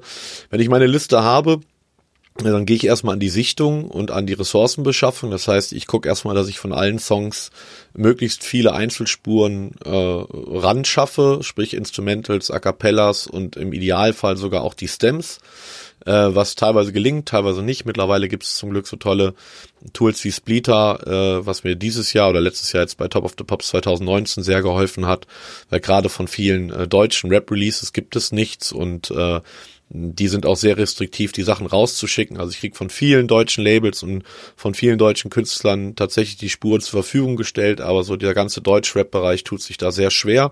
Die rücken die Sachen einfach nicht raus. Das heißt, das wird dann halt über Splitter, also sprich über Machine Learning, äh, Algorithmus wird das dann einfach rausgefiltert, da kann man recht gut mit arbeiten. Wenn ich dann meine Ressourcen zusammen habe, wird das Ganze. Äh, Darf ich kurz noch eine Zwischenfrage stellen? Ja. Entschuldigung, wenn ich unterbreche, aber ähm, ja, erstmal, wie aufwendig ist es, die ganzen Sachen anzufragen bei den Labels und ähm, ja, jetzt mal abgesehen vom Deutschrap, wie, wie bereit sind die dazu? Also profitierst du da auch so ein bisschen von deinem Namen, den du hast, der sich ja über die Jahre auch etabliert hat? Ja, ich glaube, dass dadurch, dass ich ja zum einen für verschiedene Majors in Deutschland ja auch so arbeite als Ghost-Produzent, als Videoproduzent, auch als Mesher-Produzent oder Compilation-Artist, äh, egal ob für Universal oder Sony, habe ich da ohnehin ganz gute Connections und das schon viele Jahre. Ähm, und viele A&Rs wissen einfach, dass ich eine ganz gute, ganz gutes Tool bin, um gerade auch neue Artists, die vielleicht erst einen Hit gelandet haben oder so, einer breiteren Masse vorzustellen, weil ja mein Kanal doch von einer von, einem, von einer sehr breiten Zielgruppe. Einerseits was äh, Milieuzugehörigkeit, andererseits aber auch was Altersspektrum angeht gehört wird.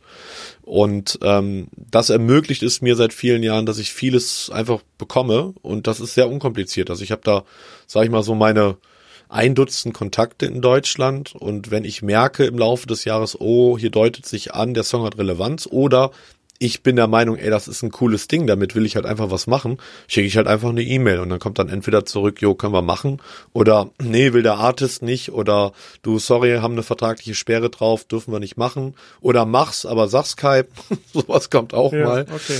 Ähm, und dann ist es schon extrem aufwendig, aber nicht so aufwendig, wie man sich das jetzt vielleicht vorstellen würde. Zumal von den 70 oder 80 Songs, die jetzt letztes Jahr drin waren, ich weiß gar nicht, wie viele es waren, ich glaube, es waren sogar ein paar mehr, äh, waren äh, auch, glaube ich, nur acht oder neun von Labels. Alles andere habe ich so bekommen oder mir einfach extrahiert, weil Entschuldigung, da beschwert sich auch im Endeffekt niemand, gerade nicht bei Top of the Pops, das ist was anderes. Ich habe zum Beispiel mit mit dem äh, Vermissen, mit dem Juju äh, und an, an My Kanterei Track hatte ich einen Remix gemacht und ein Kumpel von mir ist bei Universal und er schrieb mir dann, ey Dave, sorry, ich weiß, das Ding hat irgendwie schon eine halbe Million Plays, aber nimm es bitte runter, sonst müssen wir dich striken.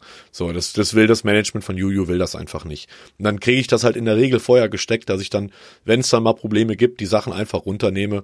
Äh, so konnte ich jetzt meinen meinen neuen YouTube-Kanal, der alte ist ja wegen der äh, Peter Fox-Problematik damals äh, mir von Warner gekickt worden. Die waren da lange Jahre Feinde von mir ähm, und haben halt wirklich alles durch die Bank weggestrikt, weil Problematik war damals, wenn man nach Peter Fox gesucht hat, waren halt irgendwie die ersten sechs Ergebnisse Mashups von mir. Da konnte ich es auch fast verstehen und das hat dann halt zur Sperrung meines äh, damals sehr, sehr reichweitenstarken Kanals äh, geführt. Was mich sehr traurig gemacht hat, war ein richtiger Dämpfer, weil ich da einfach viele, viele Jahre investiert hatte und war dann jahrelang auf YouTube gar nicht mehr aktiv was dazu geführt hat, ähm, dass sehr viele Fans anfingen, meine Sachen hochzuladen, aber dann teilweise irgendwie in, in komischen Edits mit komischen Artworks dabei und dass ich dann das Gefühl hatte, Moment mal, jetzt werde ich überhaupt gar nicht mehr richtig repräsentiert und dann, ich glaube 2018 habe ich mich entschlossen, doch nochmal einen neuen YouTube-Kanal zu machen und binde seitdem die Labels mehr ein und hatte bisher auch noch keinen einzigen Strike, habe zwar immer wieder Probleme damit, dass dass Videos runtergenommen werden oder ich muss die selber runternehmen, aber bisher zum Glück ohne Strike und konnte mir auch schon wieder ein bisschen, bisschen Reichweite aufbauen. Ähm, Okay, und dann hast du im Grunde die, dir die Liste gemacht im November und hast dir die, im, soweit es geht, die Stems und Spuren besorgt oder extrahiert oder die Originale dir genommen. Wie geht's dann weiter? Entschuldigung, genau, ich bin gerade ein bisschen vom Thema abgekommen. Nee, äh, genau, wenn ich dann einmal die Ressourcen zusammen habe, was tatsächlich erstmal zeitlich gesehen der größte Aufwand ist, also da hängst du sicherlich so, ja, 40 Arbeitsstunden, 50 Arbeitsstunden musst du da investieren, zumal ich ja ähm, gleichzeitig dazu auch immer die Videos brauche, weil ich ja die Videos auch schneide. Äh, und da muss ich dann immer noch gegenprüfen, äh, zu welchem Label gehört das, wie, was haben die für eine Policy auf YouTube mit dem Track aktuell, ist es gerade in der A-Phase der Monetarisierung, dann kannst du davon ausgehen, es wird direkt gesperrt. Das heißt, ich schreibe mir eine Liste, welche Videos kann ich inkludieren, welche nicht, um halt da schon einen Strike oder halt eine Deaktivierung des Videos äh, vorzubeugen. Und dann gehe ich in die eigentliche Produktionsphase. Meistens fange ich damit an, dass ich äh, mir erstmal überlege, unabhängig vom Charterfolg, welcher Song hatte tatsächlich im, im deutschen äh, Bereich Relevanz dieses Jahr und welcher war von seinem Sound besonders äh, prägnant oder wegweisend oder repräsentativ fürs Jahr. Also jedes Jahr hat immer so ein Feeling und das versuche ich dann halt irgendwie durch die Auswahl der Instrumentals dann erstmal ein bisschen einzukreisen, wobei das dann oft im Nachhinein noch geändert wird, weil wenn du merkst, okay, du hast jetzt hier irgendwie drei coole Instrumente, wo du irgendwie eins draus machen kannst, sehr, oder vielleicht spannend. ein, zwei Key Transitions, also Harmonie Transitions im Laufe des Tracks, was ich mittlerweile fast immer mache. Früher habe ich immer versucht, alles irgendwie in eine Key Range reinzukriegen, mit dem Ergebnis, dass du halt dann einfach viel pitchen musst und es ist dann einfach nicht schön klang. Äh, und außerdem ist die Musik weitaus heterogener geworden, als es beispielsweise Anfang der Zehnerjahre noch der Fall war, wo irgendwie halt alles irgendwie im gleichen Key und auf 128 BPM war. So diese ganze David Guetta, Black Eyed Peas, äh, Phase damals, so Katy Perry und Co., Lady Gaga und ne, dieses Zeug halt. Also mittlerweile ist es viel heterogener, du hast viel mehr äh, Rap-Sachen, Trap-Sachen, äh, Future-Bass-Sachen, brauche ich dir ja nicht sagen. Ähm, aber ja, und das heißt, wenn ich dann so meine meine, mein Grundkonzept habe, dann äh, sortiere ich natürlich auch erstmal alles nach, nach Keys äh, und nach Geschwindigkeit. Äh, guck, gibt es Tracks, die irgendwie äh, Key Change drin haben? Ähm, gibt es bestimmte Harmonieverläufe, die mich äh, an einen anderen Track in meiner Liste erinnern. Das heißt, du musst diese Songs immer wieder im Original anhören, anhören, anhören, die A Cappellas dir anhören, weil da klingt es dann häufig ganz anders und du, dir, du, du stellst Dinge fest, die du im Original gar nicht hörst. Und dann geht die Wurzelarbeit eigentlich los. Dann schaue ich auch immer, was passt thematisch zusammen, stimmungstechnisch zusammen, wie kann ich neue äh, neuen Text kreieren oder eine neue Botschaft kreieren aus den Vocals, was mal besser, mal schlechter gelingt. Oftmals wird's auch gar nicht, gar nicht gecheckt von den Kommentaren. Dann hast du tausend Kommentare und kein, ander, kein einziger merkt oder kein einziger von diesen tausend Kommentaren äh, bemerkt dann irgendwie, äh, dass bestimmte Texte so zusammengelegt wurden, dass da halt irgendwie eine Message hintersteckt oder es wird zumindest nicht kommentiert. Da bin ich dann immer wieder erstaunt, dass dann aber irgendwie andere Sachen äh, irgendwie rausgenommen werden und kommentiert werden, die von mir gar nicht so gewollt waren. Ist immer sehr interessant, wie das Feedback ist. Ja, und dann geht's in die Produktionsphase und dann schließe ich mich im Prinzip so ein, zwei Wochen ein und im Idealfall habe ich dann am Ende dieser zwei Wochen irgendwie einen Track, der auch von Jahr zu Jahr auch länger wird. Dies Jahr war es zum ersten Mal über zehn Minuten ähm, also da kann man dann fast schon mehr von einem Mashup-Medley sprechen, äh, als von einem, wie es früher mal war, so 330er Radio-Mashup.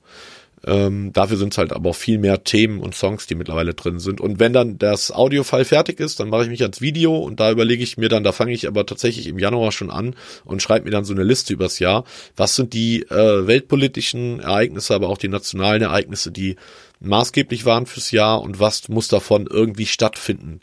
Äh, in dem Mashup. Das kann dann sowas sein wie äh, die Wahl von Anne Malkantereit, äh, Anne Malkantereit, also von, äh, von AKK, äh, von Annegret Kamm-Karrenbauer zur neuen CDU-Vorsitzenden, äh, kann aber auch sowas sein wie der Release von Red Dead Redemption 2. Also alles, was halt irgendwie eine Relevanz hat. Und da nehme ich dann halt auch so Meme-Themen mit, mit rein, immer mehr und mehr von Jahr zu Jahr, weil das natürlich für die jüngere, Gener jüngere Generation auch Relevanz hat. Und dann wird das Video produziert und äh, dann bin ich immer froh, wenn ich meinen Release-Termin schaffe, weil das dann auch immer in verschiedenen Radiosendern Premiere feiert und dann warten halt immer viele Leute drauf, dass es fertig wird äh, zu einer bestimmten Uhrzeit an einem bestimmten Tag. Das ist dann halt immer Stress kurz vor Weihnachten und ja, dann ist Top of the Pops rum. Und um nochmal kurz zu dem Audio-File zurückzugehen, ähm, du sagtest ja, die Musik war mal heterogener, aber jetzt ist ja, hast du ja eine sehr breite Range an BPM und ähm, mhm. so wie viel Tempi-Wechsel und wie viel Key-Changes hast du dann in dem Song? Ähm, dieses Jahr, also letztes Jahr, muss ich gerade überlegen, waren es, glaube ich, vier Key Changes und einige Tempo Transitions, teilweise auch nur zwei oder drei BPM innerhalb eines Instrumentals, was man so jetzt beim Hören wahrscheinlich eher so dir und dem äh, Fachpersonal auffallen würde, aber den meisten normalen Rezipienten wahrscheinlich eher nicht.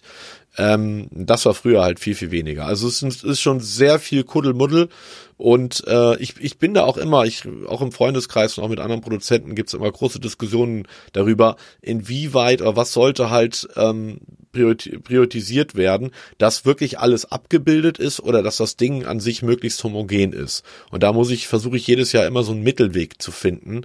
Ähm, viele beschweren sich darüber, dass halt der Deutschrap auch abgebildet wird seit ein paar Jahren, aber ich kann halt nicht ignorieren, dass 50 Prozent der Tracks in den Top 100 Deutschrap-Songs sind, weil ich habe nicht den Anspruch, das ist nicht Top of the Pops, wie der David das cool findet und was er gerne hört, sondern der Anspruch von dem Ding ist tatsächlich ein ein kommerzielles Abbild zu, also ein Mainstream-Abbild zu liefern, der Zustand äh, des Zustands von Deutschland in dem jeweiligen Jahr auf der musikalischen und auf der anderen Ebene. Ja. Ich, ich finde das auf jeden Fall eine riesige Herausforderung, weil ich habe auch mal eine Zeit lang so Mixe gemacht, wo ich auch am Rechner gebaut, die aber eine Stunde gehen, wo dann auch so 70, 80 Songs drin sind. Ähm, und da fand ich es schon super schwierig. Also erstmal sich am Anfang zu überlegen, äh, wann, wann welches Tempo und dann wann welche Songs. Und am Ende war es im Grunde eigentlich eher so ein, so ein random, ich ziehe eine Nummer rein, guck, ob es passt. Und da sind manchmal auch sehr schöne Sachen entstanden. Aber dann hast du auch vielleicht einfach mal so drei, vier Sachen, die überhaupt nicht passen, die du dann wieder rausschmeißt. Also das war eher so Trial and Error bei mir immer. Und aber Absolut. die Dinger, die du machst, sind ja noch viel, viel, viel komprimierter und du hast, also ich konnte mich halt auch entscheiden, einfach mal einen Song dann nicht zu nehmen, weil es nirgendwo gepasst hat. Aber du bist ja schon irgendwie an diese Top 100 mehr oder weniger gebunden. Und du achtest ja noch drauf, dass du so ähm, auf den Key achtest. Also das mache ich natürlich auch. Aber du hast ja dann teilweise drei, vier Songs, die halt übereinander liegen. Ähm, ja, also ich finde, finde das eine super Herausforderung, wie man das überhaupt hinkriegt, äh, dass es am Ende wie ein, ein Guss klingt sozusagen. Ja, das gelingt halt mal, mal gelingt es nicht. Also es gibt auch in jedem Top of the Pops Passagen, wo ich sage, ach, hätte machen müssen, weiß ich nicht. Äh, manchmal gibt's aber auch Passagen, wo ich mich, wenn ich sie dann fertig habe, und dann, das kennst du vielleicht auch, wenn man so eine nächtliche Produktionssession hat und am nächsten Morgen wirst du wach, machst den Kaffee, setzt dich an den Rechner und hörst es nochmal an und dann denkst du dir, ja, das habe ich gestern hinbekommen, wie hast du denn das gemacht? Und da muss ich wirklich manchmal nochmal nachgucken, wie ich das hinbekommen habe. Ähm, das sind dann die tollen Momente. Die sind rar, aber, aber die passieren auch. Und es gibt aber auch die Momente, wo du irgendwie einen Tag vor Release einfach, wenn du am Video sitzt äh, und eigentlich schon fertig bist und gerade irgendwie nur noch äh, Logo einfügst und merkst, okay, also dieses Vocal, du musst es noch rauskicken. Es passt einfach nicht. Du willst es, willst irgendwie, dass es an der Stelle ist, aber es passt einfach nicht. Und ich habe auch immer so eine Gruppe aus Testhörern, die die Sachen dann vorher kriegen und da kriegst du in der Regel auch ehrliches Feedback. Aber man merkt auch, dass man da selber mit ganz anderen Ohren dran geht als so der normale Hörer, dem das eigentlich alles relativ wurscht ist. Ähm, du hattest ja gesagt, dass du im Grunde diese Sachen nicht monetisierst. Das heißt, wenn solche Radiosender das spielen, dann passiert das auch unentgeltlich oder wie ja, funktioniert da die? Genau. Okay. Genau. Also, also du vereinbarst dann nur, dass das stattfindet und sendest denen die Datei und die spielen sie dann sozusagen. Richtig, kriege ich keinen Cent für. Also eins live spielt seit Jahren Energy und andere, äh, da habe ich das, da sehe ich gar nichts für. Und auch ich mache auch hier für I Love Music da, wie gesagt, mein Mashup-Kanal und da war auch viele Jahre immer die Premiere. Seitdem der Fokus so auf dem Video ist, macht das natürlich wenig, wenig Sinn. Äh, und auch dafür habe ich jetzt nie immer was, irgendwie was extra bekommen. Da kriege ich natürlich schon Geld generell für die Redaktion des Kanals. Äh, aber äh, ansonsten kriege ich von Radiosendern oder auch von 1 Live Geld nur für meine sonstigen Aktivitäten. Ich mache da jetzt seit zwei Monaten den Mixwoch bei 1 Live, wo, wo ich live on air Mashups produziere, wer, also die, es gibt jeden Mittwoch ein Thema, die Hörer dürfen sich was wünschen zu dem Thema live on air und ich krieg das dann mitgeteilt und muss dann innerhalb von äh, drei Stunden, effektiv sind es tatsächlich aber nur zwei Stunden, weil ich es auch ein bisschen vorher, früher äh, abgeben muss, äh, ein Mashup machen und das ist auch äh, das ist eine ziemlich krasse Challenge. Gab es, glaube ich, so im Radio auch noch nie. Ist für mich auch was Neues. Als der Vorschlag kam aus der Redaktion, habe ich sofort gesagt, boah Leute, das ist mal was, wirklich was Neues. Äh, da bin ich dabei, weil du weißt, du hast halt jetzt nur diese, diese zwei Stunden und musst irgendwie jetzt noch diese total bekloppten Songs, die gar nichts miteinander zu tun haben, musst du da irgendwie zusammenbringen. Ähm, wie, wie, hat das immer gut geklappt oder gab es auch mal so, dass es ja. richtig knapp war am Ende? Also knapp ist es immer. Also meistens letzte Woche habe ich tatsächlich 30 Sekunden vor Abgabe abgegeben. Da ist die E-Mail rausgegangen und der Produzent äh, auf der in, in, Köln kam dann ganz schön ins Schwitzen. Äh, einmal muss, mussten sie dann auch noch, ein, noch ein, irgendwie noch einen Ed Sheeran Song reinhauen, äh, um die Premiere ein paar Minuten zu verzögern, weil weil es so knapp war. Aber ja, irgendwie bisher hat es tatsächlich immer geklappt und wir hatten auch als das Konzept entwickelt wurde, überhaupt keine Ahnung, ob das funktionieren würde. Aber das Feedback ist extrem gut, weil die Radiosender versuchen natürlich irgendwie Content zu kreieren, äh, der im Jetzt stattfindet und der die Leute oder der die Hörerbindung wiederherstellt. Das Riesenproblem vom Radio, dass es halt so zum Sekundärmedium äh, verkommt, weil die Leute, wenn sie überhaupt nur noch äh, serielles Radio hören, das eigentlich nur peripher machen äh, anders als früher, wo man wegen einem bestimmten Moderator oder wegen einer bestimmten Sendung, ich sag mal Thomas Gottschalk und Co., irgendwie, also vielleicht unsere Elterngeneration noch den, den, das Radio angemacht hat. Die Zeiten sind vorbei. Die Leute haben irgendwie ihre Playlisten auf Spotify. Also das, das brauche ich, glaube ich, weder dir noch den Hörern hier zu sagen. Das, das wisst ihr alle selber. Und deswegen sind gerade die Sender, die ein jugendlicheres Publikum ansprechen, wobei Jugendlich hier im Schnitt dann auch schon 30 Jahre alt ist, äh, vehement auf der Suche nach solchen Konzepten. Und da ist es natürlich cool, weil ich die Dinger werden auch nicht online gestellt, weder von 1 Live, also es wurde von der, von der juristischen Abteilung ähm, geklärt und es, die dürfen es halt einfach nicht und wollen es aber auch nicht, weil das halt eben exklusiver Content on Air sein soll. Ähm, ich bin leider ein bisschen in Eile, aber wir hatten ja am Anfang gesagt, dass wir nochmal ganz kurz über die, die aktuellen Hörgewohnheiten und das Ausgehverhalten der Leute sprechen. Und da würde mich auch mal deine Beobachtung und deine Meinung nochmal kurz interessieren. Also wie hast du so die Veränderungen im Nachtleben und auch die Veränderungen der Hörgewohnheiten der, der Leute wahrgenommen? Also da muss ich immer an einen meiner ersten Gigs denken in einem äh, größeren Club in Norddeutschland, wo der äh, DJ, der vor mir gespielt hat, das war eigentlich damals sogar doch so ein bisschen Indie-Rock-Laden, der dann irgendwie einen Song gespielt hat äh, in einer 5-Minuten-Edit und dann war echt so 10 Sekunden Pause und dann hat er den nächsten Song angemacht und die Leute hat's halt echt nicht gejuckt. So, das war jetzt ein Extrembeispiel. Aber ich sag mal, vor zehn Jahren war es tatsächlich so, auch im elektronischen Bereich, dass, dass so ein Intro oder ein Outro mal echt 64 Bars sein konnte. Äh, und äh, ich, ich, der damals ja schon sehr verdichtet da ankam und schon immer sehr verdichtet gespielt hat, weil wahrscheinlich, weil ich selber auch ein kleiner ADHSler bin, keine Ahnung, oder auch immer selber schnell gelangweilt war auf dem, auf dem Dancefloor, hab halt, war einer der ersten in Deutschland, der halt so extrem verdichtet gespielt hat.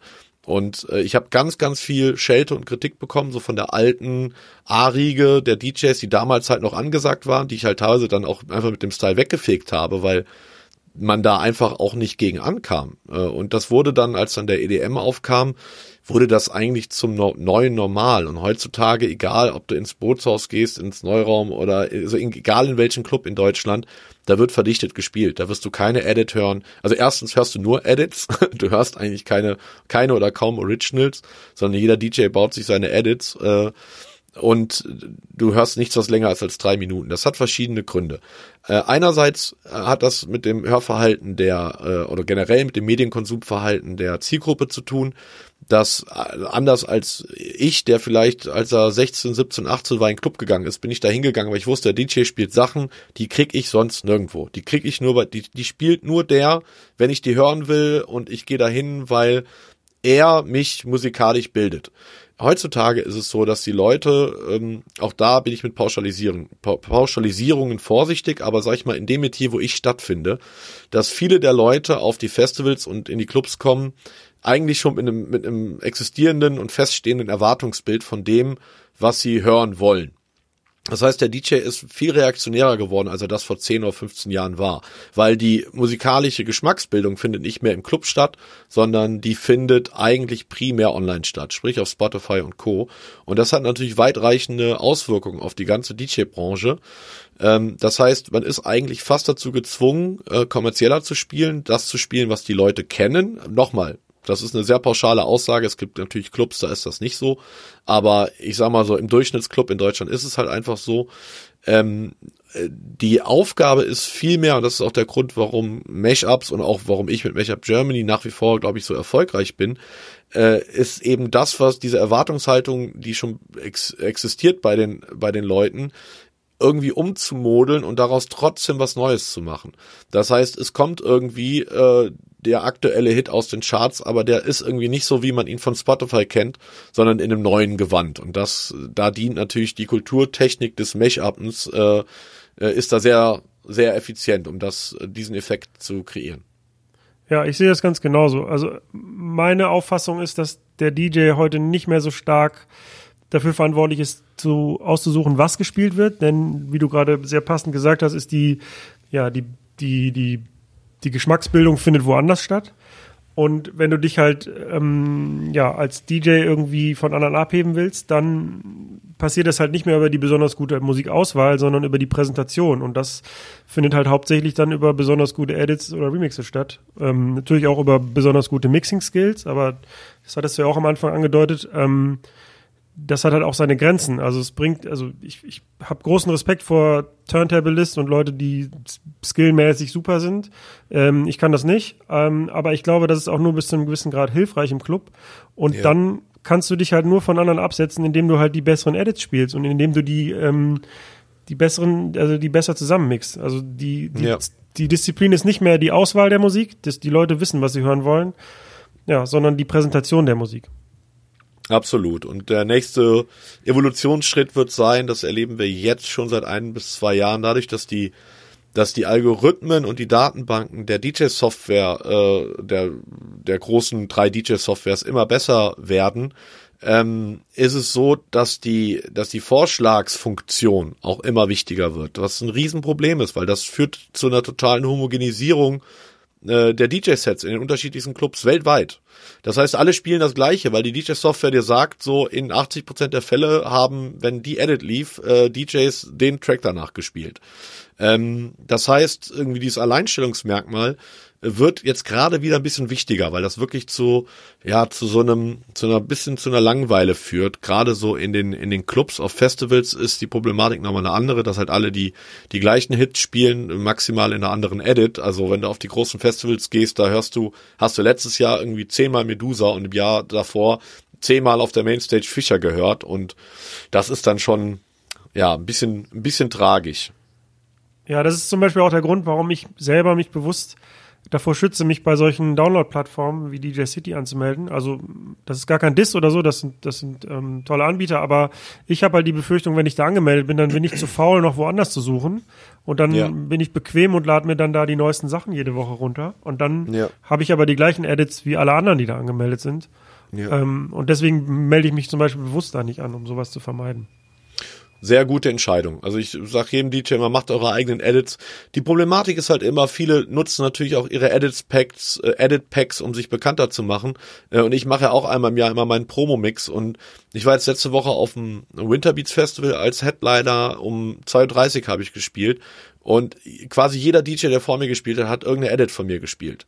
Was natürlich erstmal toll war, nur ich kam halt echt so ins Krübeln, ob ich meine Sachen echt überhaupt noch zum Download anbieten soll, weil äh, das langsam echt ein Problem wird, dass halt dann die DJs auch drauf pfeifen, dass du irgendwie gleich selber noch spielst und dann hauen halt alle deine Sachen raus. Ist natürlich einerseits irgendwie ja, auch ein Kompliment. Ist natürlich auch aber unprofessionell, wenn man aber sieht, dass der dass derjenige noch auf dem Line-Up steht, dann macht man das eigentlich nicht. Aber ja, ja, das ist halt das Problem. Es sind halt nicht meine Originals, es sind halt meine Edits, so, weißt du, und es sind halt auch nur Edits, so. Ob jetzt einer irgendwie die eine Hook mit dem Drop irgendwie selber zusammen mixt oder ob er das halt bei mir gesehen hat, wie soll ich das halt auch irgendwie nachweisen? Also ich würde nie dann zu einem hingehen und sagen, ey, das war doch gerade meine Edit. Dann sagt er mir wahrscheinlich, nö, das habe ich auch gedacht, dass es gut passt. Ich habe das gerade live so gemixt oder so.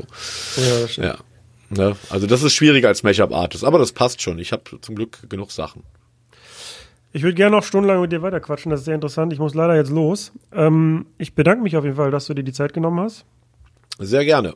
Und ähm, ich verabschiede mich. Das war das Gespräch mit Mashup Germany. Vielen Dank für deine Aufmerksamkeit. Und falls dir die Folge gefallen hat, verlink uns gerne in deiner Insta-Story. Hinterlass uns auf iTunes eine 5-Sterne-Bewertung und erzähl deinen Freunden davon. Und vielleicht gefällt dir ja noch Folge 62 mit Lara Likör. Mir hat das Spaß gemacht zu entscheiden, wozu die Leute tanzen oder was die Leute hören. Also einfach, äh, ko naja, kontrollieren ist jetzt vielleicht das falsche Wort, weil es war damals doch noch eher so dieser Wunschmusikcharakter, aber zumindest, ähm, ja, hatte ich letzten Endes die Entscheidungsgewalt darüber, wozu die Leute jetzt feiern und konnte damit die Party maßgeblich beeinflussen.